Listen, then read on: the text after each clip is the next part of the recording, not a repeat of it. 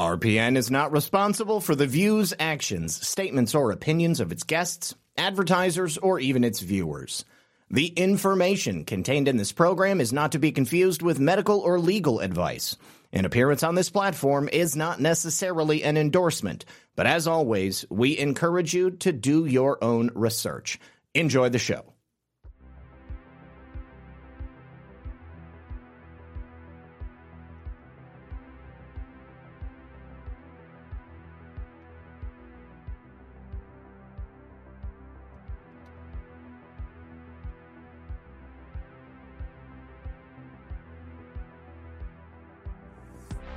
Good evening, everyone, and welcome back to another exciting episode of Red Pill News Live. If you're just joining us from 412 and Badlands Media on Taking It Back, thank you so much for making the jump over here. If you are just entering the chat, I wouldn't mind it if you hit that like button, or if you share the show out there for us, we certainly would appreciate it. We are also live simulcasting on the Foxhole at Pilled.net, on Rumble, on Twitter.com, and I think that would be it. Also, Getter fam, gotta say hi to Getter. All right, so you may have heard some of the content that we're going to be discussing today if you were just joining us from over there on 412 and Badlands, but I've got a ton of additional information that I will be going over, and it is a lot of pretty incredible stuff. So without further ado, I hope that you guys will enjoy this program. I hope that you will consider sponsoring or supporting the sponsors of this program, of which there are a couple, because they allow me to stay on the air and continue to produce free quality and analysis for you every single day. And don't forget, this weekend, we've got the new time for the live streams, 9 p.m. on both Friday and Saturday. We'll see you in just a moment. Let me put something into perspective for you guys. The U.S. dollar has lost 85% of its value since the 1970s. That's when the dollar was decoupled from gold. And the U.S. government seems hell-bent on continuing this tradition. So from now until after the next elections, the government plans on printing as much money as they could ever possibly want. The last time they did that, inflation rose by 9%. So what about gold? Well, gold is the only asset that's been proven through time to withstand inflation. Invest in gold right now with Noble Gold Investments. And when you do, you'll get this free 24-karat, 1/4-ounce gold standard coin for free with certain conditions. Go to my special website, RedPill78Gold.com right now. Once again, that's the link in the description, RedPill78Gold.com. Noble Gold is the only company I trust, and when you support my sponsors, you support this channel. All right, good afternoon, everyone. Thank you so much for joining us today. Before we begin, let me just give a couple of quick thank yous to the fam over there on Pilled.net, hanging out in the foxhole. Doug Simey, thank you for getting it started, dropping a pair of shades and some gold pills. Just Duckies, always here waiting for us and part of the conversation, dropping a cookie. And then Thick Ray, truth is loose as always. Thank you so much for that cookie as well. All right, you guys, I think that we are going to begin today with something that is a piece of good news that I hope will warm the cockles of your heart, so to speak, and something that will bring you guys just some incredible joy. You know that my friend J.R. Majewski recently had to drop out of the 2024 race for Ohio's 9th District. That's because in the last race, he lost his father very close to the general election. In this primary season, his mother came down with an illness, and turns out that she needed some surgery on her heart, something that was much more than they had initially expected. So JR decided that the best thing to do, because his mother needed him, was to drop out of the race and to focus on taking care of his family, which I totally respect and I absolutely understand. So we love JR and we want him in Washington, D.C., but I want him to know that he has given as much attention as he possibly can to the people that he loves and the people who support him. So I don't blame JR for dropping out of the race. His mother ended up having heart surgery. I believe she got a triple bypass, and she came through with flying colors. So as a result of that surgery, Donald Trump, of course, the greatest president in the history of this nation, sent JR's mother a handwritten note and an autographed hat, both of them signed directly by Donald Trump.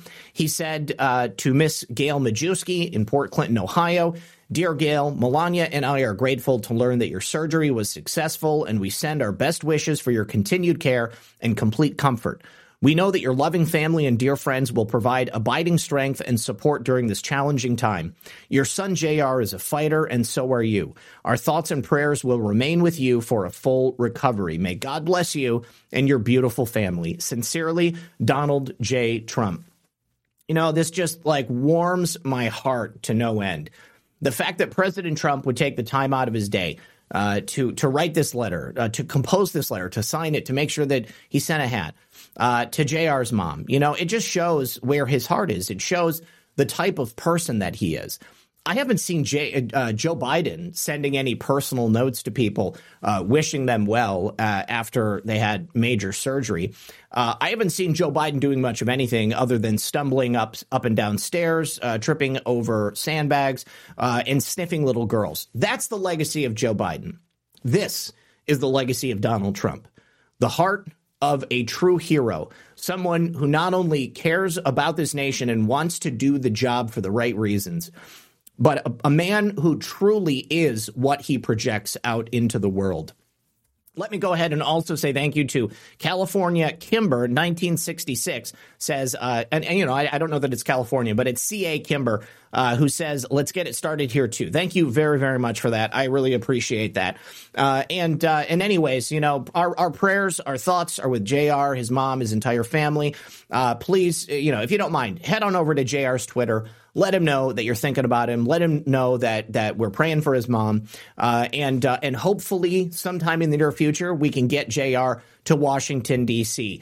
I think that there's a number of different ways that can happen, but we're going to make sure that it happens regardless. Now, the next subject that I would like to talk about is also about Donald Trump and about Washington, D.C., and I think that it's high time that we did what we could to identify who Donald Trump's likely vice presidential nominee would be, because very soon the president is going to have to announce that. Now, I was thinking about this, and I was actually talking to JR about this last night, and we were saying that Byron Donalds would make a hell of a choice. Now, I know that he's a new politician, but based upon that one fact, that's why I like him. I don't think he's been in Washington long enough to be poisoned by the machinery of the deep state swamp. And he and Donald Trump are very close. Byron was the first congressman to say to his supporters and to support JR, to give him his endorsement. So that goes a long way with me. I think that Byron Donalds being such a staunch supporter of Donald Trump, the fact that he's 100% America first, 100% MAGA, and of course, you know, he's going to tick other boxes too. But I think that he would be a great choice for vice president. And Byron has stated outright that he would choose to accept this position if Donald Trump offered him the job. He says, you could really help shape the country. But Byron Donalds, his presence in Washington, D.C., although brief, has been powerful and it's been impactful. He's been out there helping to advance the America First agenda. I'm sure you've seen him speaking in Congress in these recent committees where they're trying to get to the heart of the corruption. And I think that many people have suggested to him that perhaps he could end up being the VP pick. I'll tell you another reason I like Byron Donalds. I don't get the feeling that he's out there trying to convince Donald Trump to pick him. You know, you take a look at the Republican field, and oftentimes the people who are vying for the job of vice president They tend to be brown nosers. They ingratiate themselves into Donald Trump's presence, or perhaps they attempt to run against him in the hopes that Donald Trump will take notice of them and their leadership and their initiative and then choose them. Byron Donalds has just been doing his job. He's been representing the people. Backdoor Biden says, finally catching you live, a little tip to support you and your channel. Thank you so much. I really, really appreciate that, buddy. Is this the first time you've seen? I mean, I know I've seen you on Badlands, but anyways, I'm glad that you're here. Either way. So although Byron Donalds would take this job, he is not focused on it entirely. He is focused on representing the people and doing the job that they elected him for. He said, you would have the opportunity to do really powerful things for the country and really help shape the country, but I'm a member of Congress. I just do my job. I let everybody else speculate on the other stuff. That's the kind of work ethic that I really appreciate. Now, Byron's background. He was raised by a single mother in Brooklyn. He was one of 5 black Republicans in Congress. He's widely viewed as a rising star. Byron Donalds could end up being president sometime in the future if he plays his cards right and he continues to represent the people. He's done great work as a Florida congressman in the finance and banking world is where he worked before he came to Congress. He's on the Financial Services Committee now. He's joined in on the probe of the Biden crime family in the Oversight Committee.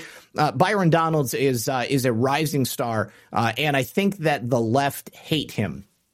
Not only because he's a Republican and he's, following in the footsteps of Donald Trump, but also because he's a black Republican and he defies the description that they would place on him and so many others. The idea that a black Republican must be an Uncle Tom. But of course, that's not what he is. And it's the Democrats themselves who are oftentimes the most racist. Corey Mills, who is a Florida representative as well, says, I can tell you that he's probably one of the more competent members that you'll find throughout all of Congress. Not only because he understands how to do the job, but based upon his experience, he has used it in the course of his job. I've seen him on the Financial Services Committee going after things because he has the knowledge and the understanding of it, and it's served him very, very well. So he would be a good balance to President Trump. Here is Byron Donalds and POTUS together. Let's see what that chemistry is like as they're getting themselves a Sammy. And he's tall, too, just like POTUS.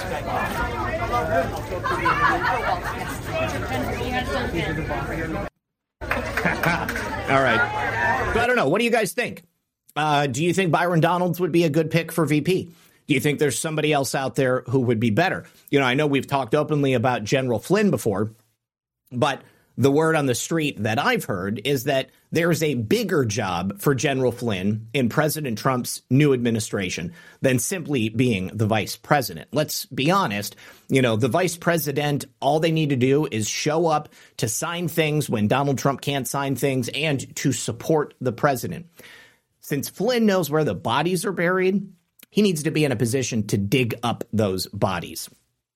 So we're talking, I think, something more akin to perhaps FBI director, even director of the CIA, something in intelligence. What if he's sitting on the National Security Council? You know, there's any number of things that Flynn could do. So Sweet Pea says apparently Biden just activated Operation Atlantic Resolve against Russia. I'm not familiar with Operation Atlantic Resolve, Sweet Pea, so let's go ahead and get that pulled up. I was going to talk about Ray Epps next, but this sounds like it might be important. Refers to military activities in response to Russian operations in Ukraine. So that sounds like this is actually something that's been ongoing since April of 2014. The deployment of ready combat credible U.S. forces to Europe in support of Atlantic Resolve is evidence of the strong and unremitting U.S. commitment to NATO and Europe. So if this has been happening since April of 2014 with officially several thousand soldiers that have been deployed, Perhaps the coverage that you're mentioning, Sweet Pea, is just an open admission of the expansion of Atlantic Resolve. I mean, if you take a look back at the information released by Jack Teixeira, the young man who recently released all of those plans regarding the spring offensive on Discord, I mean, that paperwork said that there were U.S. troops in Ukraine that had so far been unacknowledged. So let me go ahead and see if I can find anything else. Joe Biden, Operation Atlantic Resolve activated. Let me see this. Okay, so this is July 13th from the White House press briefing room. By the authority vested in me by the Constitution and the laws of the United States, including sections 121 and 12304 of Title 10 United States Code, I hereby determine that it is necessary to augment the active armed forces of the United States for the effective conduct of Operation Atlantic Resolve in and around the United States European Command's area of responsibility.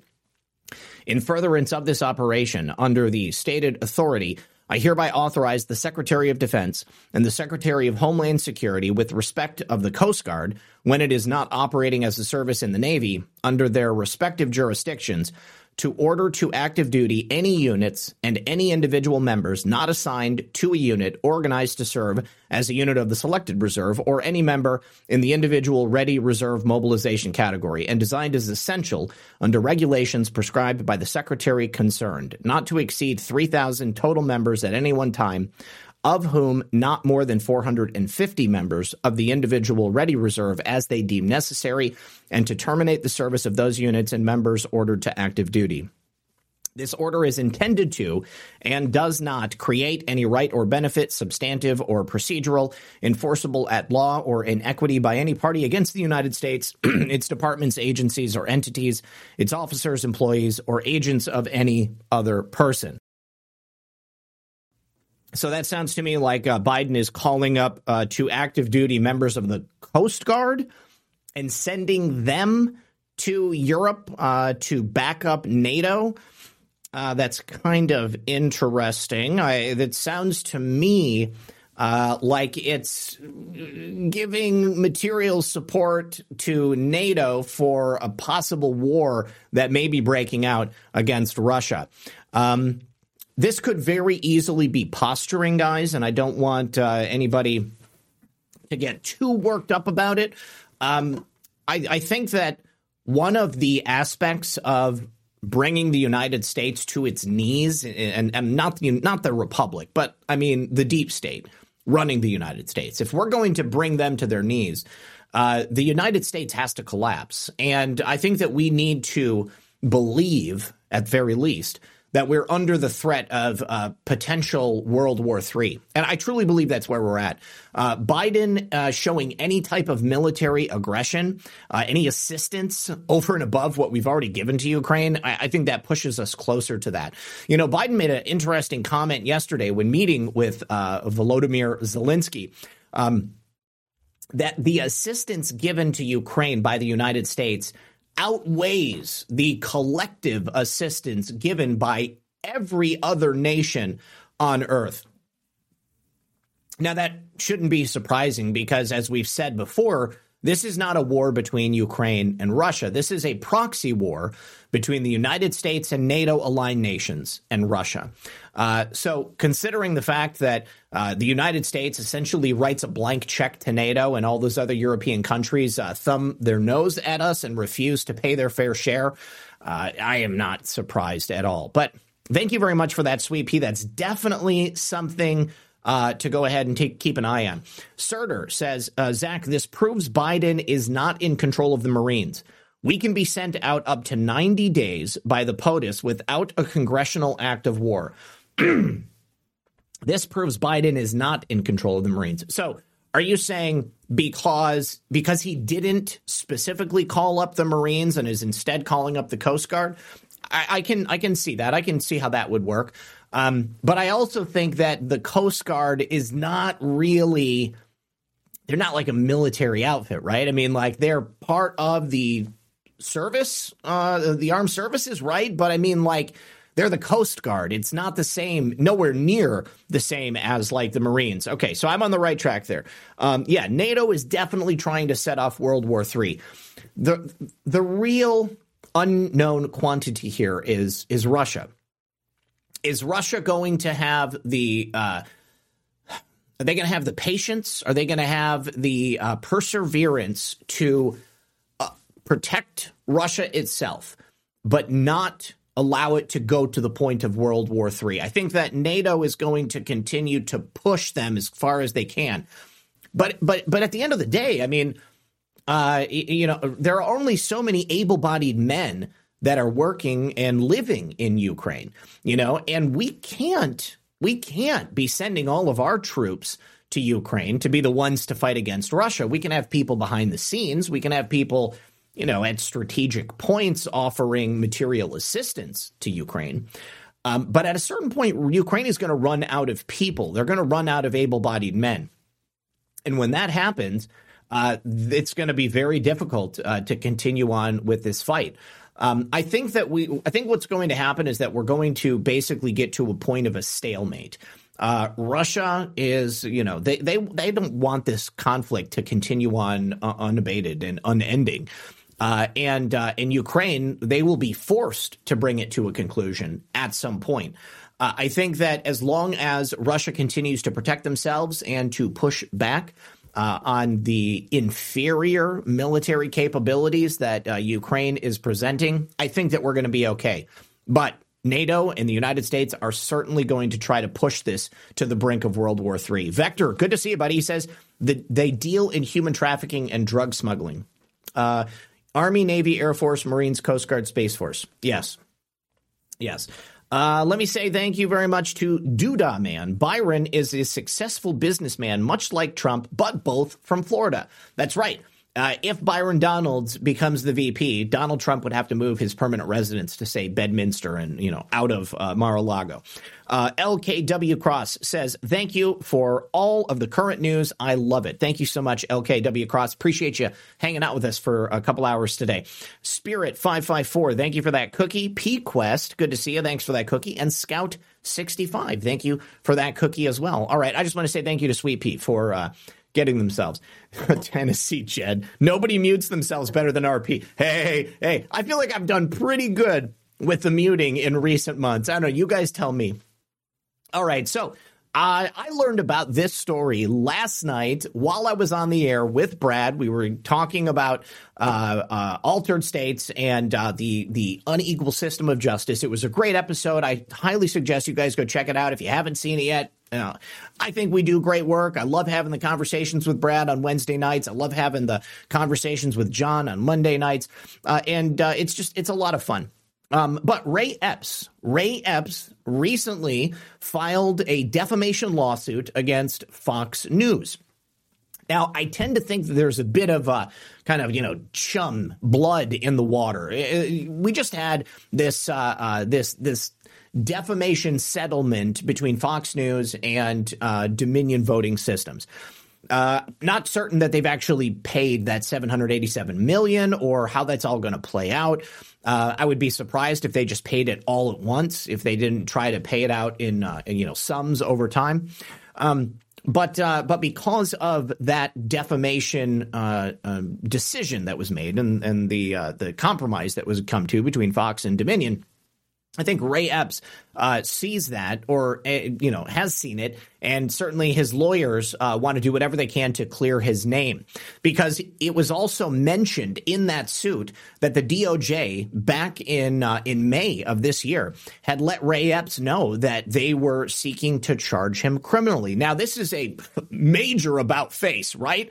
I mean, this is an absolutely incredible change of plot right here, because anybody who has been paying attention to this, and believe me, you know we've been following the events of January 6th, the inordinate amount of pressure that's been put on patriots, the political persecution of January 6th defendants, and the continuous free pass given to people like John Sullivan and Ray Epps.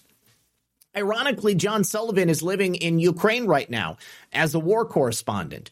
You know, I mean, like, John, I wish you safety and security. You know, I hope that the Russians don't bomb your location and remove you from the situation. But I think that John Sullivan had a major part to play in the events that took place on January 6th. We've covered him a lot. Ray Epps is the exact same way. He's the only one that I'm aware of. In fact, both of these guys are the only ones that I'm aware of who, before the Capitol events on January 6th, made any statements online, like in text or in video, stating that they thought it's a good idea to go into the Capitol, or that they were attempting to incite a riot and get people to go into the Capitol organically. You know, Ray Epps on Baked Alaska's stream the night before January 6th, he was quoted as saying the following. He said, "We're here to defend the Constitution." Baked Alaska responds, "Right. And what did our founding fathers do in 1776 over a tax on tea, which is much less than this BS, dude?" And Epps said, "Yeah, well, we're far beyond that. We're far beyond that. You know that. In fact, tomorrow, I don't even like to say it because I'll be arrested. Well, then let's not say it." And Epps says, we need to go. I'll say it. We need to go into the Capitol. And the streamer says, "Let's go. We need to go in the Capitol? I didn't see that coming." And then Ray Epps' attorney tells us that he was now suing Fox News because Fox News claimed, based upon Ray Epps' own words, based upon the multitude of various video clips all over the internet, that likely Ray Epps was a federal agent. Now, it wasn't Fox News, the entity. It was Tucker Carlson working at Fox News. And I was explaining to 412 in the last hour that a large news organization like that is going to require their people to have a type of insurance policy that indemnifies them against statements like this that could be considered defamatory or false. This is actually something that I'm going to be getting here very shortly. It's something that I've kind of put off for a long time, but I feel like, you know, we're at the point where it's a safe bet I may need it. And, you know, when we're talking about something like Ray Epps and who he is, he's allegedly a Fed. I mean, that's what everybody says. That's what they were saying on the clip when Ray Epps was first telling people to go into the Capitol building. He appears to be a Fed because he got a free pass from the FBI. He appears to be a Fed because the mainstream media held him aloft as some kind of folk hero, like he was a victim of a right-wing conspiracy, believing that he was somehow responsible. Well, Ray Epps is the only person I know who in a text message said that he organized this thing. He's the only guy who whispered in the ear of people on January 6th and told them to break through the barricades. Ray Epps is the only person who was directly implicated in the events of January 6th, who, as far as I know, got a total pass from the FBI and the DOJ. So now 2.5 years later, Ray Epps is believing that he's going to be charged. And so he's suing Fox News for defamation. It's maybe an easy payday that he could get. He's going to need a lot of money if the FBI and the DOJ are charging him for the events of January 6th. And he's going to need that money because he's going to have to defend himself. Now, when I was speaking with 412, with Adel earlier, you know, I truly believe that the FBI and the DOJ have had their hand forced because the attention paid to Ray Epps by both the independent media on the right and the independent media on the left has been fairly comprehensive. Everyone since day one has been asking the same question, right? Why is Ray Epps not charged? Okay, tell me one logical reason. I can think of one. If he's a Fed, then of course they're not going to charge him. Now, I'm not saying that Ray Epps is employed by the government. He doesn't have like a badge or anything like that, but it's possible Ray Epps could be a paid, instigator, a paid agitator, an agent provocateur, working off books, but still receiving a tidy sum to do what he did on January 6th. Allegedly, that's exactly how it would work if you were being paid under the table to incite a riot getting a bunch of people who are already upset about a situation and inflaming it and forcing people to break through barricades and go inside the Capitol. You know, Ray Epps lied about where he was. He claimed that he didn't instigate this stuff. We have all of the evidence. It's obvious he did. So because of all the attention that's been paid to Ray Epps, because of Tucker Carlson's coverage about Ray Epps, because of our coverage about Ray Epps, because of the independent media on the left's coverage of Ray Epps, we have come to a point where it's easier for the DOJ and the FBI to now sacrifice Ray Epps and essentially slit his throat on the altar of expediency, okay? They can put Ray Epps up for charges. They can convict him and they can throw away the key. And nobody will ever know that he did any work allegedly for the federal government. Maybe they'll try to bring that out in discovery. But I think it's highly likely that they could just place a gag order on the whole thing, make it a secret court proceeding, and nobody would ever know exactly what happened. Ray Epps would just simply be charged. He would be thrown away and given the same type of treatment that Stuart Rhodes and others have been given. And perhaps they would send him away for a lot longer than what they've sent Stuart Rhodes away for. So I think that if it wasn't for the fact that the FBI and the DOJ had their back against a wall, then they would just continue to ignore this. But in the same way that all of these various conspiracies are being proven to be true, all of these issues of corruption and malfeasance within the federal government are bringing unwanted attention to the operations that they need to have continue so they can maintain that control and continue to brainwash the American public. They are now being forced to release one of their own, give up a sacrificial lamb. And when they do, they can continue to tell America the lie that there were no federal agents or agents of the federal government inside that crowd on January 6th. Listen, we have a ton of more stories to bring up right now. I just see we got a big group of people coming in over there on the Rumble chat. Sit back, relax, grab your popcorn. We've got another sponsor from this program, and then we're going to be right back after this. According to the CDC, 73.6% of adults are overweight, with a further 40% of those adults in the obese category. Now, this is why I highly recommend including this amazing supplement in your daily routine. It contains naturally sourced ingredients straight from the earth to support weight loss. Its main ingredient is called conjugated linoleic acid, or CLA for short. It's been shown to reduce fat storage while speeding up the breakdown of the fat that you do have. The CLA in this product is essentially hindering your body's ability to store fat in favor of supporting your body's ability to burn that fat and break it down. Try it today for 51% off, plus get several free bonuses. You can order right now by going to my special link, trimwithred.com, or just click the link in the description box below. Once again, that's trimwithred.com, and when you support my sponsors, you support this channel. All right, so before we go on to the next subject, there are two possible outcomes for Ray Epps being charged. Either the FBI and the DOJ want to keep Ray Epps quiet and take him out of this scenario so that they can continue the lie, or they want to do the exact same thing with him that they're doing with Hunter Biden and show the American people that he may be guilty, but he's going to get some type of incredible leniency, still allowing them to keep this quiet. Either way, I think that what's important is that it's going to show the American people once again that we have a system of justice that is not equally applied. You take a look, and White Knight suggested that Ray Epps was just exercising his First Amendment rights.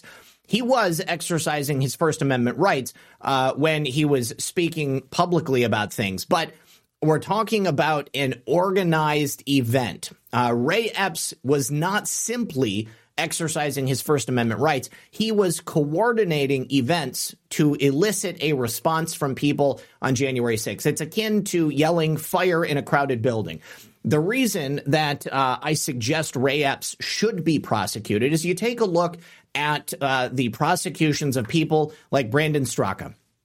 Brandon Straka said go OK, when people were moving forward in a crowd. He never went into the Capitol and he was charged with a whole bunch of stuff. OK, I don't remember exactly what it was. Ray Epps actually told people to break the barricades. He was telling people for the last 24 hours that they were going to go into the Capitol. He went inside the Capitol. It was a restricted area, and he lied about where he was. He has continually lied about what he was doing on that day, but more than anything, he did way more than many of the people who were given decades in prison, and the FBI gave him a total pass. OK, so that indicates to me that it's likely that Ray Epps was not acting in an individual capacity, and he wasn't simply exercising his First Amendment rights. He was part of a psychological operation that was designed to inflame people that were there to peacefully protest, to make their voices heard, to highlight the corruption and the corrupt nature of our federal government. So we have people who were taken advantage of and who were led to commit acts that could be used against them. For that very reason, I think Ray Epps deserves to get what's coming to him.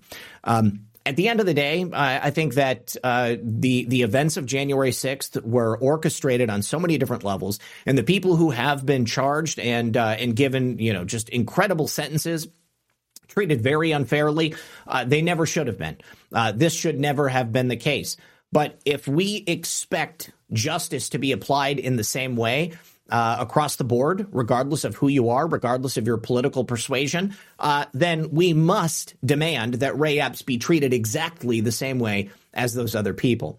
I think that once President Trump comes back, the gentlemen that have been put in prison and treated so unfairly, they can get full pardons and they'll go home. For somebody like Ray Epps, who I think it's likely was working on behalf of elements of the federal government that were working to undermine President Trump and undermine the fabric of our movement, I think he deserves to go to prison. So we can go ahead and move on after that. So hang on just a second. I need to say thank you to Eleanor 2020, who says, this is for your trip to the debates in August, Zach. I agree with Cat Turd. Epps' arrest will be for show. He has a Clinton lawyer. Oh, yeah. And who's paying for that Clinton lawyer? Isn't that the question? Obviously, Ray Epps has some big names behind him. Otherwise, he wouldn't be working with somebody like that. So, yes, thank you very much. You guys, I got invited to the Rumble RNC debate in Milwaukee on August 23rd. I don't know how many people who have channels on Rumble have been invited to that, but I had to RSVP, and apparently it's like an exclusive thing. So like I get to go there and meet people, and I don't really know exactly what's going to happen, but I'll likely be doing like on-the-spot reporting for this channel and for, yes, allegedly it's the word of the year. Yes, it's totally true. I just got to be very careful because I don't have that insurance yet, and I don't want Ray Epps coming after me for defamation because, allegedly that's what people do. But I'm just going to keep making sure I preface everything I say with allegedly. So, yeah, I am going to be in Milwaukee, Wisconsin on August 23rd for the first RNC debate. I don't know if President Trump's going to be there. I don't know who is planning on being there. But considering the fact that that Rumble is going to be the exclusive streaming partner for that, I think that there's an opportunity for me. I think that'll be super cool, and whatever I can do to get my name and my channel out there so that I can be part of this world and not made to feel like I'm some outlier on the outskirts. I mean, we're talking about serious political analysis here. We're talking about trying to understand the nature of the beast in Washington, D.C., and expose the deep state for what it is. It is an invading force that has taken over our government, instituted an illegitimate authoritarian regime that seeks to destroy our civil rights and liberties and to create what is essentially the communist states of America. I'll be damned over my dead body. I'm not going to allow that to happen. On the notes of people getting away with far too much here in the United States of America, in the same way that Ray Epps has been given a pass thus far, although it may look like that's changing. Hunter Biden is also another individual who gets a pass at virtually every juncture. It would appear that the Secret Service has concluded their investigation into the cocaine that was found in the West Wing. And guess what, guys? Guess what? No suspect has been identified.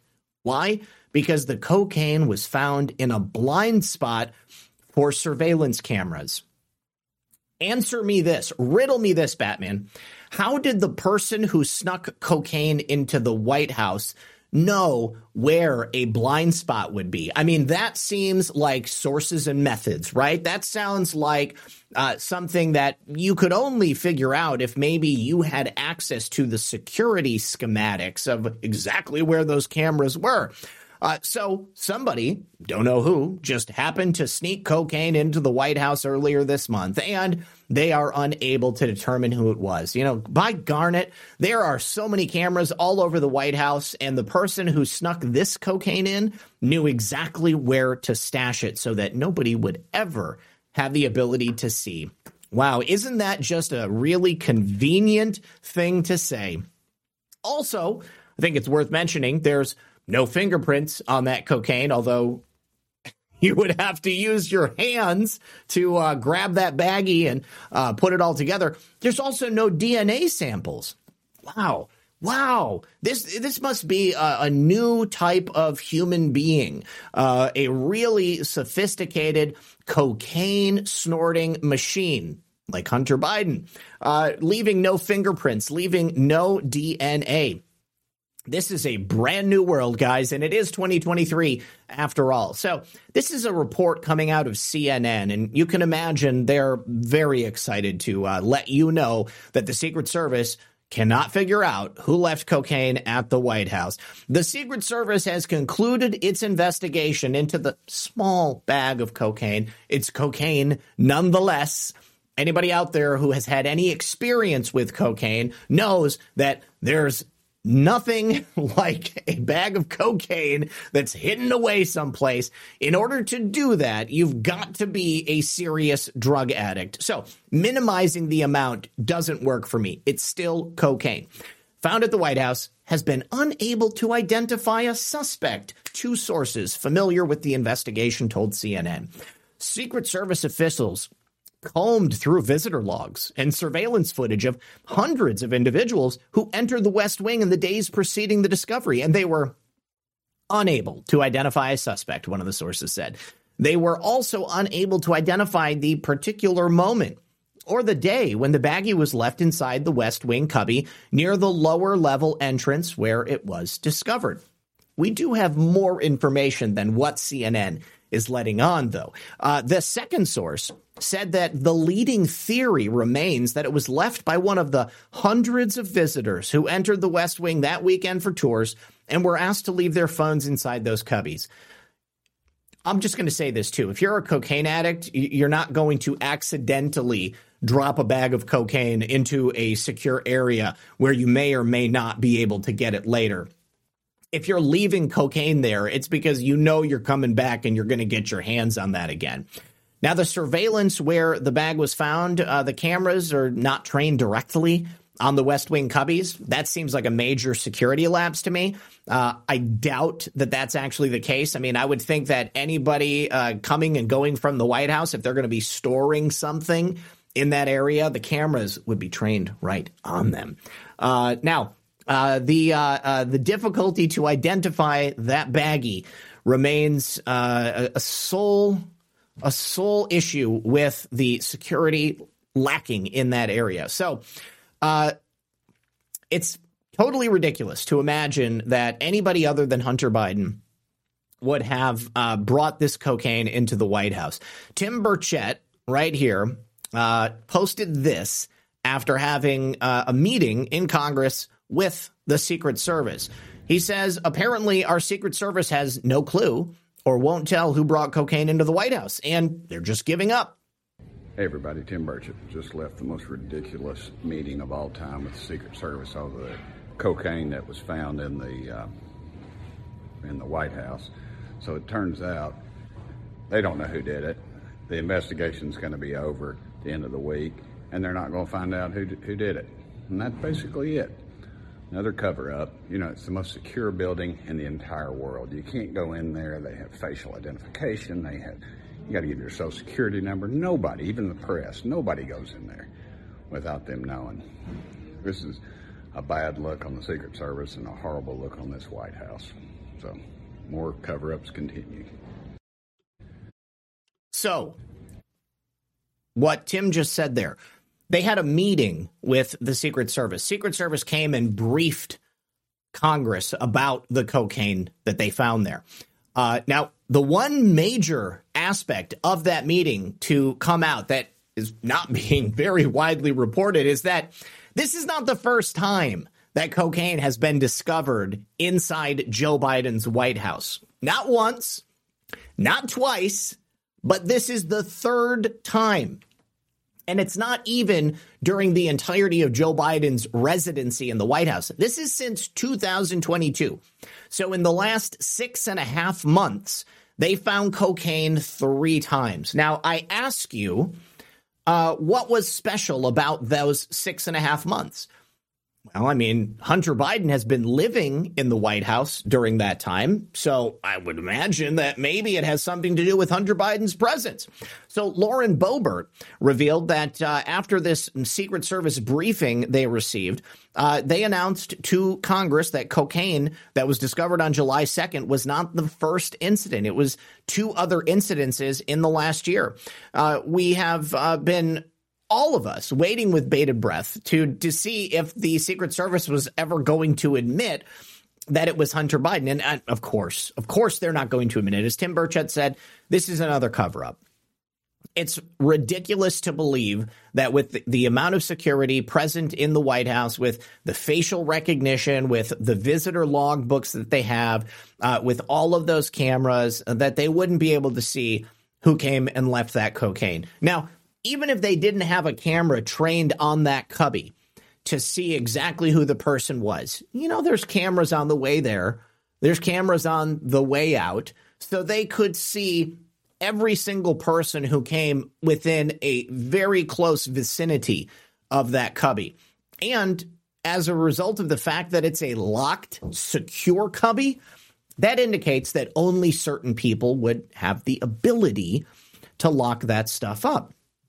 So Lauren Boebert right here, after her briefing, where it was announced by the Secret Service that this is the 3rd instance of cocaine being found inside Joe Biden's White House. Can you imagine if President Trump's White House had cocaine strewn around it willy-nilly?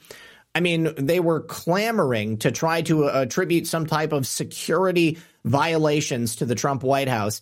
And we've had nothing but since Joe Biden took up residency.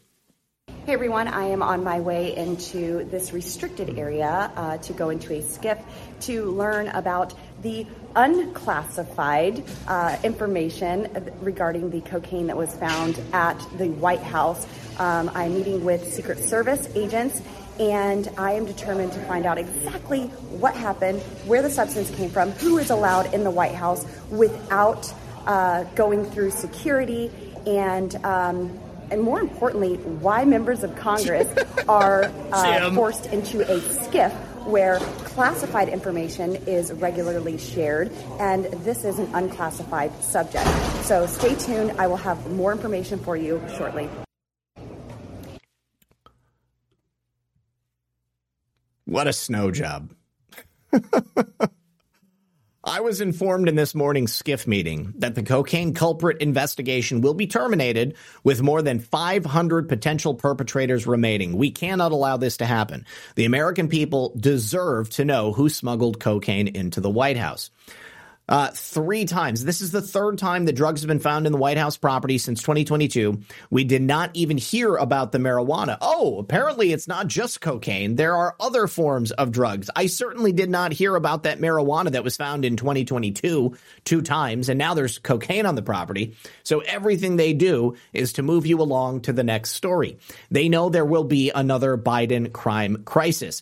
I think that's the only thing that we can say with certainty Now, of course, as we've said since the beginning, the Biden White House, Karine Jean-Pierre, and the press pool have done what they could to try to distance the Biden family from this cocaine. The narrative has shifted so many different times. You know, initially they said they found it one place.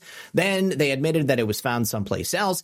They said that the Bidens weren't there when the cocaine was found. And then it turns out they actually were on the property. The narrative keeps shifting on this. Now, the White House says that this cocaine could have been there for hours, for days, or for months.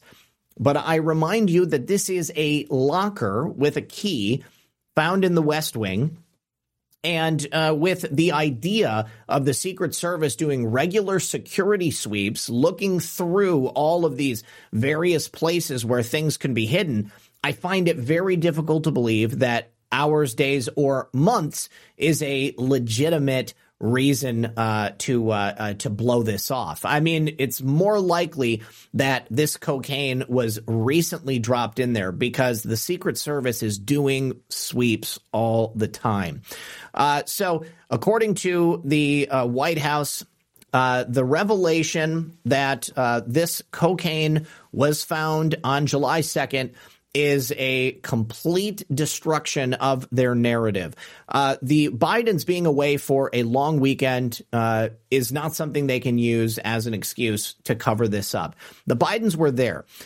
With no cameras aimed at the lockers, it seems likely that somebody had knowledge of exactly what security procedures were in place. And the only people who would have that knowledge would be the Bidens themselves or people very, very close to them, perhaps their direct staffs, the people that are working directly for them and covering their – hang on just a second. This is a question asked by Karine Jean-Pierre where she says that it's irresponsible to even ask questions about this. Hi.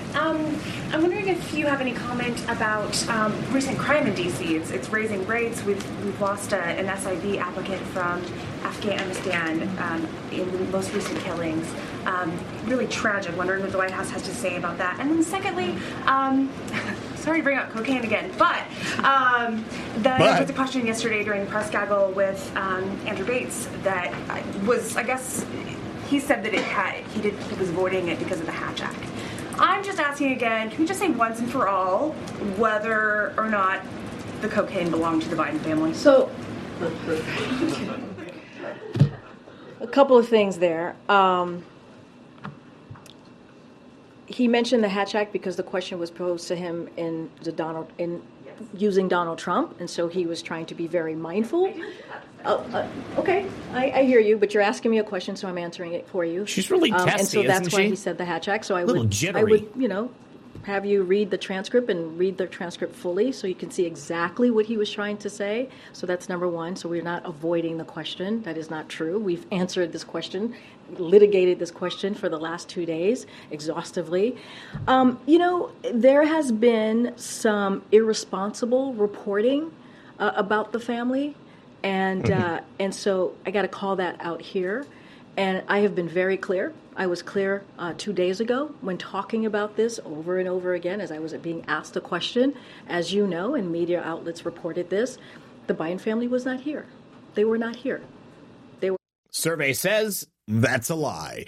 They were actually in the White House at the time. The only thing that's irresponsible is allowing an Alzheimer's patient to run the country and his cocaine-addicted son to be living in the White House with access to secure areas and sensitive information. Now, apparently Boebert also revealed that the key was missing. So whoever has that key is probably the person who hid that cocaine in the White House. And I suggest once more, it's likely that it's Hunter Biden. So here is a short summary of the actual briefing given by the Secret Service. Boebert said, what we're told is that there are 182 lockers on the wall of the foyer in the West Wing for individuals to put items in. And this was found in locker number 50. And the key is currently missing. There is no collateral system in place if there is no assigning of lockers. And this was one of the main concerns that I raised to Secret Service We need to be able to track individuals and which locker they're using, and I believe that there needs to be screening in place. If you don't believe that they already do that, then I've got a bridge in Brooklyn I'd like to sell you. All right, you guys, I'd like to switch gears now and talk just a little bit about the submersible that went down near the Titanic. That would be the OceanGate small submarine. We have an animation of what it likely looked like when their submarine imploded. And then I actually have a transcript of the likely last communications. It indicates that the sub was traveling to the bottom of the ocean at a rate of speed that was far too fast, much faster than they were designed to travel at. So that could have given perhaps some properties weakening the hull because the pressure was just increasing at a rate that was far too quick.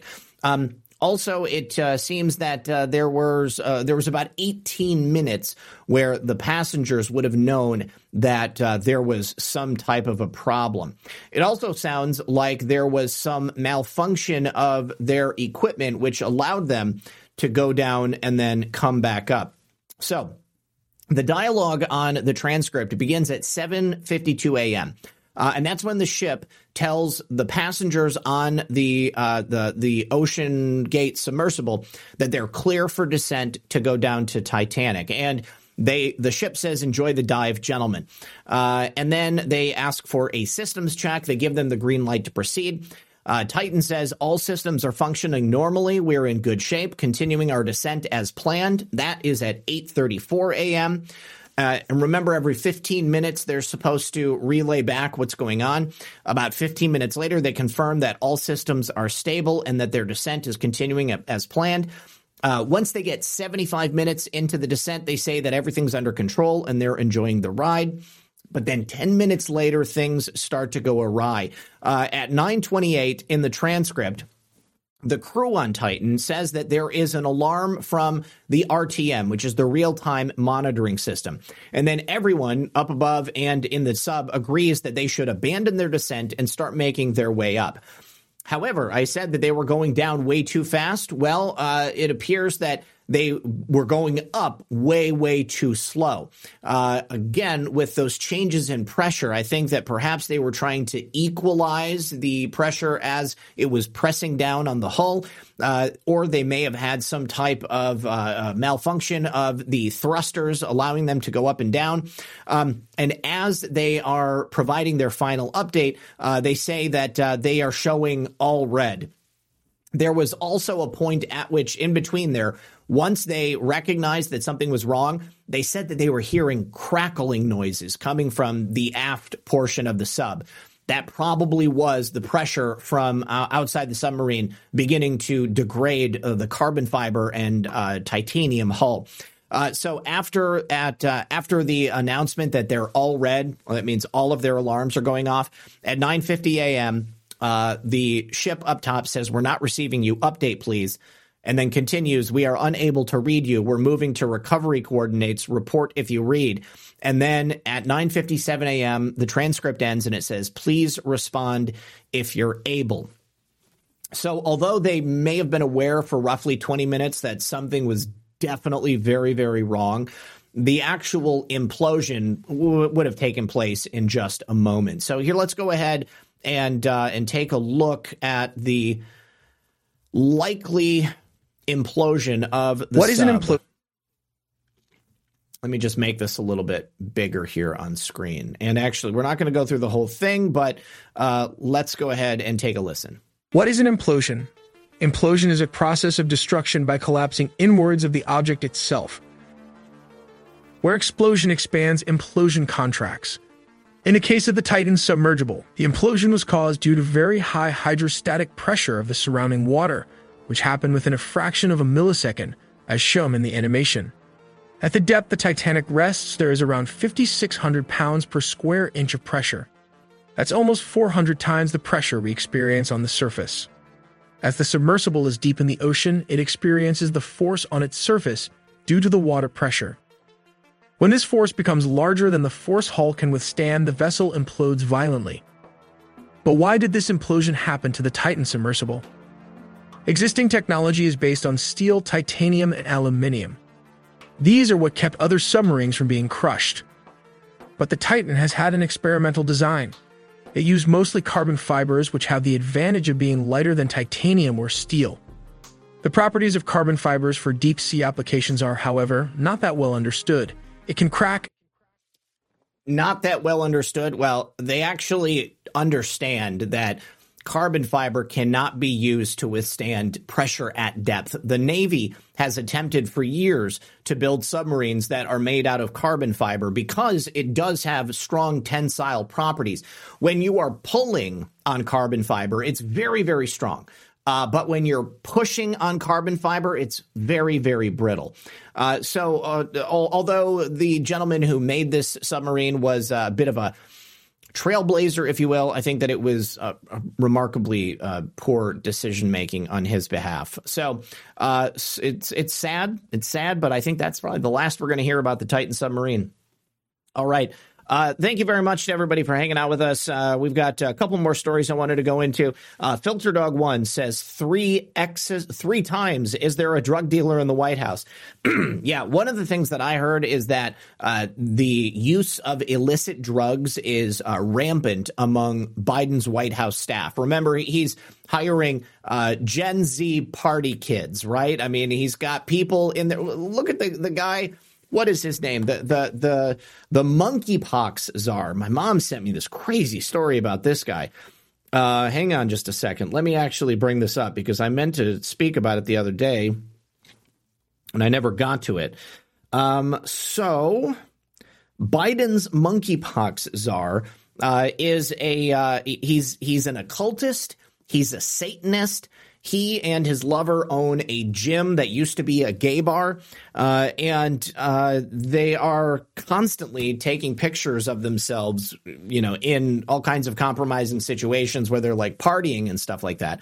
So just imagine like a gay club with all the alcohol and the cocaine and the poppers, and that's happening inside the White House totally. So here we go. I wanted to make sure that we discuss this. There is actually in California right now a bill that's been put forth by Republican legislators, which is related to child trafficking. This is important because we have Hollywood and the mainstream attempting to make you believe that the Sound of Freedom is a wild conspiracy theory that's related to debunked rumors about Hillary Clinton keeping children in the basement of a pizza place in Washington, D.C. However, the people who made Sound of Freedom were actually former government employees who had specifically themselves gone out and saved children from the horrific network of child traffickers that exist all around the world. We're talking about global elites with a lot of money because they're running child trafficking networks who use that money to probably enrich and ingratiate themselves and enter the types of upper crust of the elites, people like Gavin Newsom. And I'm not saying Gavin Newsom is a child trafficker, but it's likely that there are people he associates with who are interested in child trafficking, maybe who are profiting off of it. So Democrats are trying to block this bill, because obviously Democrats are the ones who are benefiting from child trafficking. Either they are pedophiles themselves, or they are just making money off of the pedophiles who buy these kids. There's no other logical thing that you can come to when you understand that it's Republicans who are trying to protect children and the Democrats who are trying to keep children available for child sex trafficking.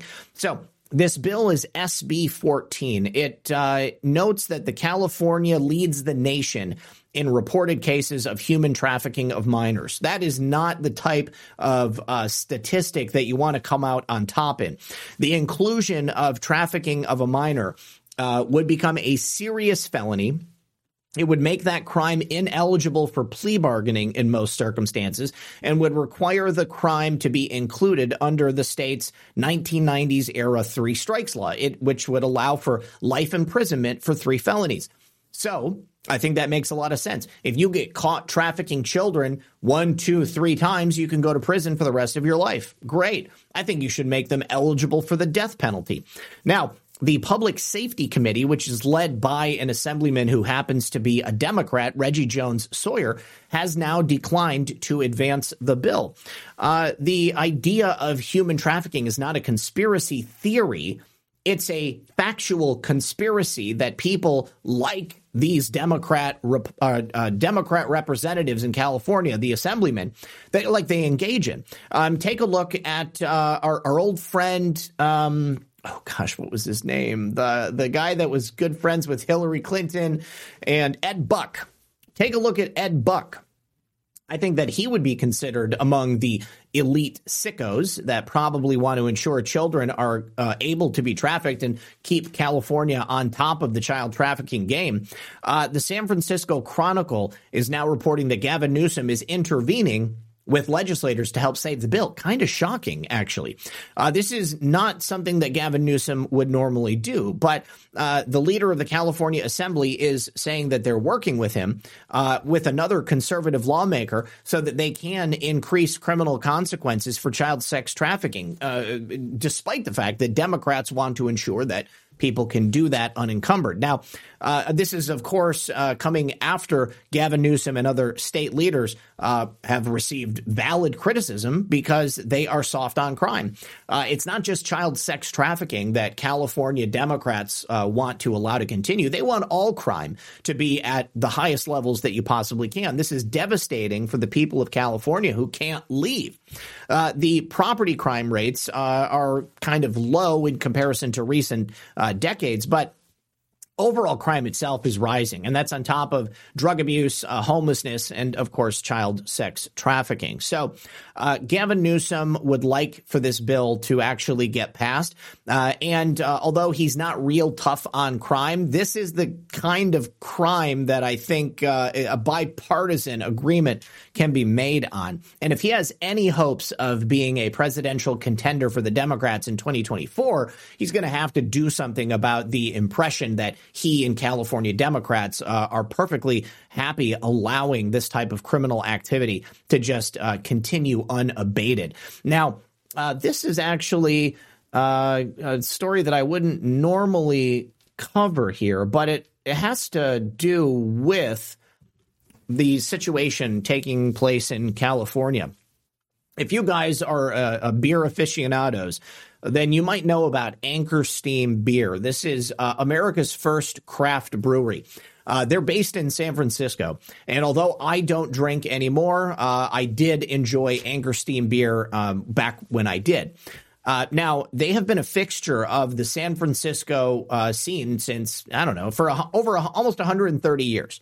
And now, as a result of a number of different factors, they're forced to close their doors. The brewery itself is shutting down. They are ceasing operations. You're not going to be able to get Anchor Steam any longer. And this is as a result of declining sales. I mean, essentially shutting down their business during the pandemic killed them, and they never recovered from it. They weren't available in stores widely, but they were widely available in bars and pubs all across America. That's where the majority of their sales were coming from. And when everything shut down during the scamdemic, unfortunately, it shut down all of the revenue that they were able to bring in as well. So I'm sure it doesn't hurt. I'm sure it doesn't help that crime and property theft and homelessness is out of control in San Francisco. I'm sure it doesn't help that there are roving bands of poop cleaners that have to come into your business and wash the excrement off of the front stoop. With Anchor Steam Beer, this is just another symptom of the destruction of California and destruction of business and industry all across the United States of America in general. So unfortunately, they are going the way of the dodo. Here is another story that I thought was pretty funny. This is a narrative that the mainstream media has been trying to get off the ground for some time now, but it looks like they have finally leaned into it with MSNBC suggesting that physical fitness is an integral aspect of white supremacy. You guys have seen American History X. I mean, Edward Norton was jacked in that movie, and I'm certain that he was jacked because he was a white supremacist. It probably had nothing to do with the fact that he was in prison for a while and he had to, I don't know, take care of himself while he was in there. But anyways, so MSNBC wrote this op-ed saying that the far right has the advantage of pandemic at-home fitness. They used this as a methodology to push white supremacy. I mean, think about all of the white supremacist weightlifting channels that you see online. Oh, you know, no, wait, I don't remember a single one. I don't think I've ever seen somebody connecting white supremacy and physical fitness. But I will tell you this.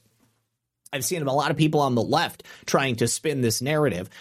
Inside that op-ed, they say it appears the far right has taken advantage of pandemic at-home fitness trends to expand its decade-plus radicalization of physical mixed martial arts and combat sports spaces.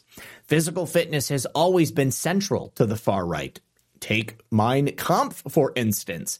Hitler fixated on boxing and jiu-jitsu, believing they could help him create an army of millions whose aggressive spirit and impeccably trained bodies combined with fanatical love of the fatherland would do more for the German nation than any mediocre tactical weapons training.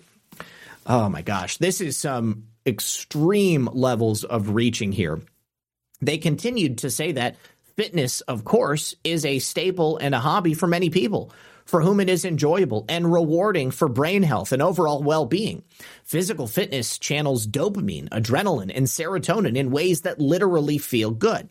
I think that this has a lot to do with the powers that be trying to make people physically unwell, make them depressed, make them fat. Think about all the fat acceptance that's going on right now. And it says intertwining those feelings with hateful and dehumanizing ideas while promoting the concept that physical warriors are needed to create the strength and dominance to defend one's people from a perceived enemy makes for a dangerous and powerful cocktail of radicalization. Yeah, also if you're fat and lazy and unable to lift things or to protect yourself and your family, well, then, of course, you are a lot more easily conquered. And that's, of course, what the deep state would like. They want us to be unwell. They want us to be eating processed foods with ingredients that we can't pronounce. They want us to be depressed. They want us to never get out of bed or lift a finger if the Gestapo of the deep state show up at our front doors. It's a ridiculous argument for them to make. To try to connect physical fitness with white supremacy. And look at this, Joe Rogan commenting on it. Being healthy is far right. Holy fuck. I couldn't say it better myself. Elon Musk says parody and reality are becoming indistinguishable. MSNBC thinks you're a Nazi if you work out. Somebody on Twitter responds to him. I was doing push-ups and suddenly a swastika tattoo appeared on my chest. Weirdest thing. I'm prone on the couch eating potato chips, hoping it will go away. Yeah, absolutely ridiculous. It ain't Youngling. Oh, Pappy 45. Yeah, from what I understand, I don't know that Youngling is considered a craft beer. Anchor Steam is, it's like one of those bitter brown beers. Viewer 12 says, you're the man, Zach. You have the most professional program by far, in my opinion. We all appreciate what you do. Keep up the awesome work. Thank you so much. Thank you so much. I sincerely appreciate you saying that. Thank you for being here. Thank you for supporting my mission to bring you the best quality information and analysis that I possibly can. So yesterday we did a fair amount of discussion regarding Christopher Wray's testimony before the Oversight Committee. Today, it was John Kerry who had the opportunity to testify. And of course, we're talking about hypocrisy. You can't help but bring up John Kerry in that case. And apparently the conversation got just a little bit testy. Let's go ahead and take a listen to a small sampling of that. John Kerry being asked about who's really running things? Who's really running things in the White House? Is it Joe Biden? Or is it somebody else? Deputy Envoy for Climate.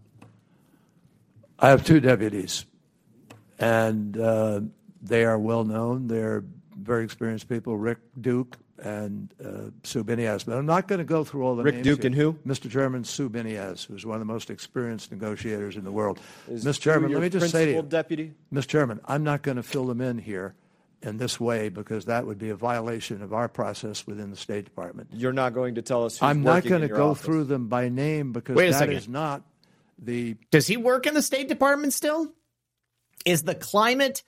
envoy, he's like a climate czar. Is he officially employed by the State Department? I know that he ran the State Department under Barack Obama for a time, didn't he? I mean, and of course, the State Department has a very close relationship with the clowns in America. So is John Kerry just another CIA stooge? I think that might be the possible answer to this. Also, his face is finally starting to relax after all these years. My God. Required process of the State Department. Who's the principal deputy for climate in your office? As I just said to you, Mr. Chairman. Who's the chief of staff? I am going to go through the normal process. Now, an algorithm kicked out that date, the one you're referring to. I'm not going to argue about it, Mr. Kerry, Secretary Kerry. I'm not going to argue about it. You said you're not going to answer. You're not going to answer. It's par for the course. No, I'm going to answer. Like I said, there was a FOIA request 2021, said it wasn't going to be answered until 2024. I'm not going to spend my time arguing about it. You said you're not going to answer now? Mr. Chairman, don't just cut me off. What I'm trying to do is tell you I'm going to follow the process of the State Department, which is normally followed. Where there are circumstances requiring that someone know who the person is, the State Department has complied and done that. Every office, every consular, every bureau, they have a hierarchy. You go into the military base, it says Joe Biden, it says the secretaries, it says there's a hierarchy. This is standard practice for government. We have presented with the congressional notification. I want to point another arrow on my chart here, Mr. Secretary. We presented that answer. Do you answer to the executive office of the president or do you answer to Secretary Blinken? Because I have emails. I respond directly to the President of the United States, but directly to the President. That is correct. But with Secretary Blinken, completely informed and aware of everything. But you don't answer to Blinken. Thank you. It's good. We just need to know. We just need to know who you're actually working for, John. It's clear that John Kerry is not in the habit of answering questions. I mean, he is the one who's out there basically running things. I mean, he's running the climate scam for the United States of America. What's also funny is that, you know, we can't talk about John Kerry without once again mentioning the brilliant levels of hypocrisy that are on display. As the climate czar, John Kerry wants us to believe that we must curb our use of, quote, fossil fuels or traditional sources of energy. Now, of course, that doesn't apply for people like John Kerry himself, who flies everywhere private. He only takes private jets when he goes back and forth to Davos or even across the United States from Washington, D.C. to the East Coast or wherever it is that he's living right now. As he's testifying about saving our planet and telling us that we must sacrifice, it becomes more and more clear that John Kerry is he's part of a special club. He believes that he was part of a select group of human beings who were called to save the planet, that he is going to stop global warming on his own. I don't know how he's going to stop global warming by cozying up to the Chi-Coms, the communist Chinese. They're the biggest abusers of the environment as far as any measure. They're using more coal than anybody else on the face of planet Earth. They're producing more coal, while at the same time, the United States are the ones who are being forced to sacrifice. And staggeringly, it gets worse. We're going to continue on with that. But John Kerry would have you believe that carbon offset credits allow him to fly privately everywhere, and it allows him to essentially have no effect on the internet. He said, we don't own a private jet. I don't own a private jet. I've personally never owned a private jet. And obviously, it's pretty stupid to talk about coming in a private jet from the State Department up here. Honestly, if that's where you want to go there, let's go ahead and take a listen to this, because we've seen John Kerry on private jets. How can he How can he look people straight in the eye and tell them that he's not flying private when we can freaking see it? Lies that I hear, which is this private jet. We don't own a private jet. I don't own a private jet. I personally have never owned a private jet. And obviously, it's pretty stupid to talk about coming in a private jet from the State Department up here. It just, honestly, if that's where you want to go, go there. Show the picture. Believe me. Chair now recognizes Mr. Kim for 5 minutes. Chair now recognizes Mr. Kim. Persistent. So what about that private jet that you fly on? Look at this. Here's some reporting from earlier in the timeline. This is from 2021. John Kerry's family still owns private jets as he leads the climate fight. Now, that's coming from the Federal Aviation Administration. That's coming from an official government source.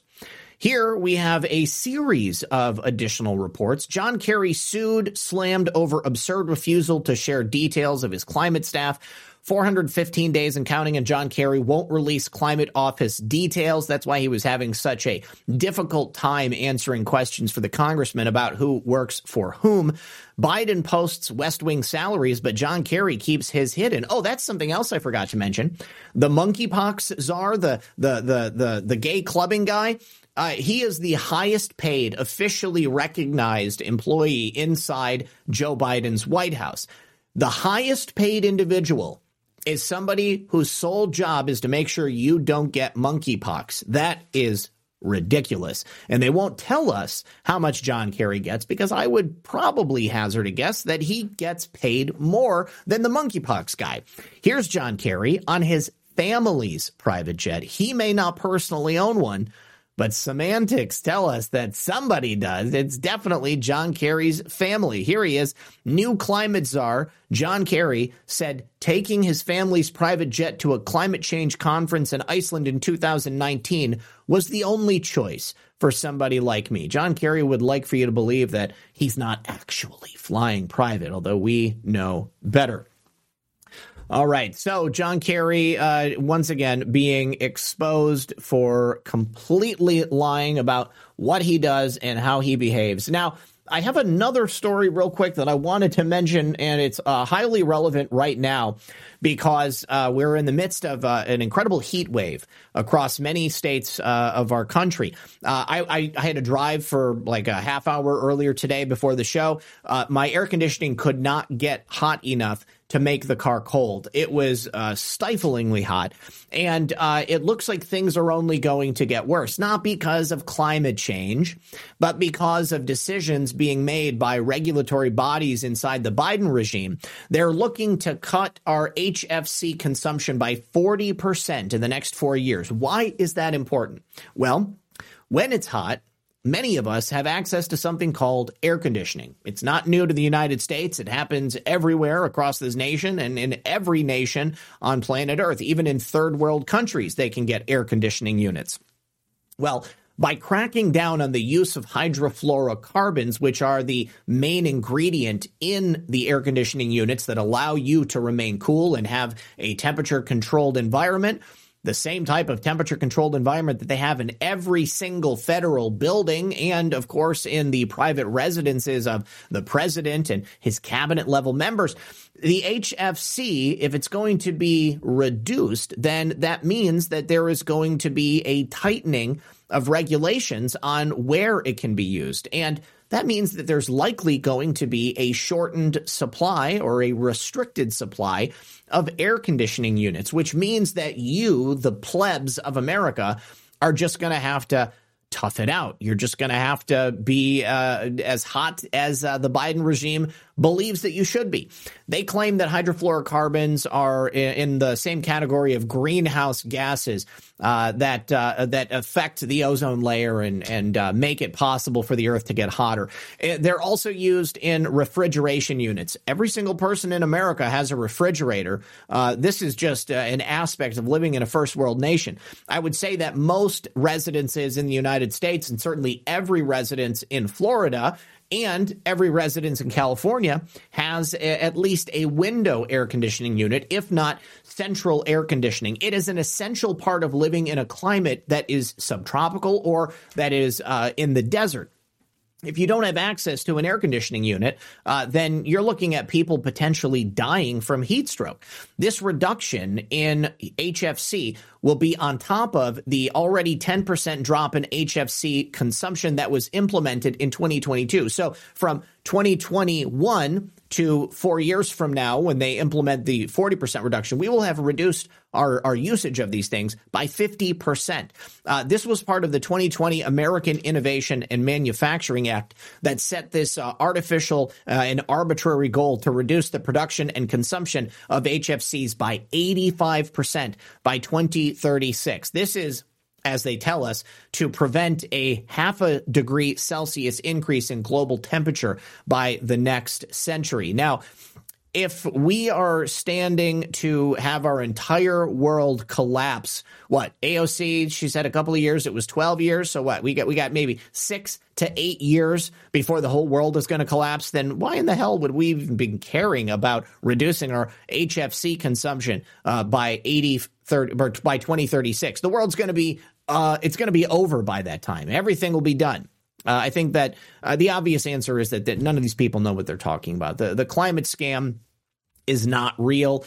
This is simply another method that they can use to control us and the way that we live. You better believe that if we no longer have access to refrigerant for our food or for our HVAC systems, the federal government is still going to be nice and cool. They're not going to have to worry about this stuff. All right. Excur8, he says, we won't need air conditioning when he blocks out the sun. Plus, there won't be any solar making the electricity to run the AC. That's an excellent point. You're absolutely right. Chemtrails. Yes, chemtrails. Also, thank you very much to Tough Life, who says, makes me want to work out. Absolutely. I actually, I've been working out. I don't know if you guys can tell, but I'm trying to pack on a little bit of muscle here. Anyways, I hurt my arm and I was unable to lift weights earlier today. So I'm hoping that I get my range of motion back here soon. Filter Dog 1, thank you very much again. It's a boiling 72 here on the left coast of Oregon. Algorithm Q says, yeah, it's it was like 95 or higher earlier today. All right, you guys, one final piece of information. After that incredible testimony and the treatment that Christopher Wray received by the various Republicans on that oversight committee, Jim Jordan finally gives us one more piece of wonderful news. I don't know if this is just a threat or if this is something that could actually be carried through. But Jim Jordan has suggested moving the FBI out of Washington, D.C. and to someplace like Alabama, where it is very, very hot. And, of course, working at the FBI, allowing you to live and work in Washington, D.C. and be part of the D.C. elite class, that carries with it a certain connotation. Now, if they forced all of the FBI to move down to Alabama, well, that would be a different beast altogether. So he's suggesting that they should move them from Washington, D.C. down to Alabama or someplace else in this country, an area that they are allegedly supposed to be serving and representing. Alabama, I think, is a great idea. So also, he's suggesting a change in a number of leadership roles, which would be great for the Bureau and perhaps help in adjusting their mission and the way that they implement their various policies and hopefully stop them from twisting the laws and regulations of the United States to target people like us and the political enemies of the current regime. I think Jim Jordan is on to something when he suggests this, and I think that as the chairman of the Judiciary Committee, he has the actual power to do this. He said the committee remains concerned about the politicization of federal law enforcement power emanating from the FBI headquarters in Washington, D.C. The centralization of FBI operations in the National Capital Region has led to duplication of activity best left to the respective field offices, contributed to reduced autonomy in local field offices, and allowed improper political influence to taint law enforcement investigations and activity. FBI is not the only agency that has a number of redundancies. Also should be just completely wiped off the face of the earth. We can have individual FBI field offices all over the country. They can handle those respective areas if they are not focused on these overarching political designs and being swayed by politicians and bureaucrats. I think that they would probably do a much better idea. The FBI actually already considers the headquarters in Huntsville, Alabama, to be their secondary HQ. Think about how much money we would save if they just shut down the FBI's operation in Washington, D.C. Looks like we also, from the House Judiciary, they say there's already a runway for Christopher Wray's private jet. Remember, he also tends to fly private. Let's get rid of a large portion of these federal agencies. We have a ton of redundancy all across the federal government. We spend more money than we bring in. Hold on. PJ Corrigan says, definitely can't tell. You can't tell me what, buddy. Hold on. You guys have to explain this to me. Look into Arnicare gel. It's just a couple of bucks at most stores and made from Arnica flowers. I think I actually have some of that around, but we're in the process of remodeling our bathroom. And so all of our various like medicines and stuff are all over the place. Hold on. PJ Corrigan, I don't know what you were referring to, but if you can tell me, I implore you to tell me anything that you may have information on. Defund, disband all three-letter agencies. Yes, I think we need to. I think that we probably could do away with 50 to 75% of the federal government. All of those various tasks can be performed at the state level in a much more targeted fashion. We can get rid of the Department of Education altogether. We could get rid of all of the three-letter agencies, the CIA, the FBI, so on and so forth. Okay. Yeah, thank you very much, Rose Thistle. I appreciate it. It's much better today than it was yesterday. I had a lot of problems lifting things yesterday. But yes, continuing on here, I don't think there's any more thank yous that I need to give over on the Foxhole. I think that over on Ko-Fi, there may be something. I think I saw something earlier. Ko-Fi. No, I just LKW cross from a couple of days ago, and that's it. All right, you guys, let me go ahead and pass out these gold pills. I'm going to be back tomorrow at 9 p.m. with our good friend Tommy Robinson. Thank you very much to everybody for hanging out with us today. If you would not mind, hit that like button on your way out. We've got 3,500 people here and 469 thumbs up with four trolls in the audience. Don't like the program. So regardless of whether or not you appreciate the work that I do, thank you for giving me the view, and thank you for contributing to Rumble's algorithm. So yes, please join me tomorrow night at 9 p.m. Eastern. And also, if you can, before we go, let me actually real briefly tell you about the final sponsors of the program. I keep forgetting to do this, but that would be our friends over here at onenessdrops.com. Onenessdrops.com is where you can purchase your chlorine dioxide water purification kits. When you use code RP78, you will get 15% off of your entire order. And of course, chlorine dioxide is great for killing pathogens. It's great for making non-potable water safe for you to drink.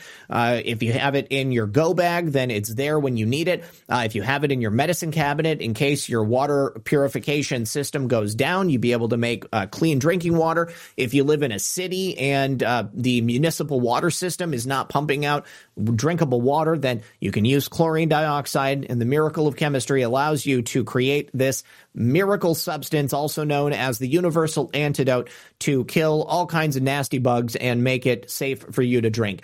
onenessdrops.com. Use code RP78. Save 15%. Also, you can save $80 off a 4-week supply of emergency food at preparewithredpill78.com. This is a wide array of food. You're talking about 16 different varieties of food, breakfast, lunches, and dinners.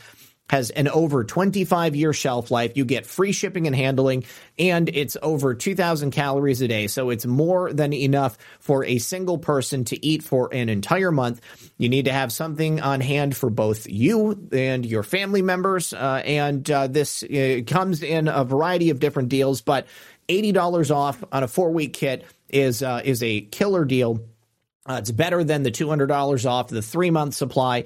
And right now you can get it shipped directly to your home in a waterproof container. It'll be there very quickly. Prepare with RedPill78.com. And then finally, my friend Mike Lindell, who also has another election integrity event coming up in mid-August that I will also be attending in Missouri. This will be another incredible event. Mike Lindell is perhaps coming on the show to talk to us about it. But right now you can go to MyPillow.com, use code RP78 to save up to 80% off of Mike's incredible stuff, whether it's the MyPillow mattress, the MyPillow mattress topper, the MyPillow 2.0, the Giza Dream sheets, the bath towels, the bed sheets, the beach towels, the slippers.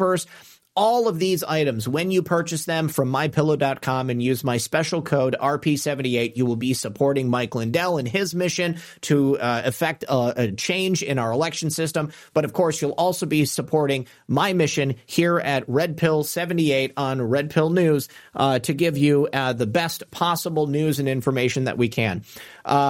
Salty Zero Retro Rifle, I don't think that they want to advertise on my channel, but yeah, that would be something that would be pretty cool. All right, you guys, thank you once again. Have a wonderful day. Passed out the gold pills, so we're all good. I'll be back tomorrow, 9 p.m. Eastern. Good luck. God bless. We'll see you then.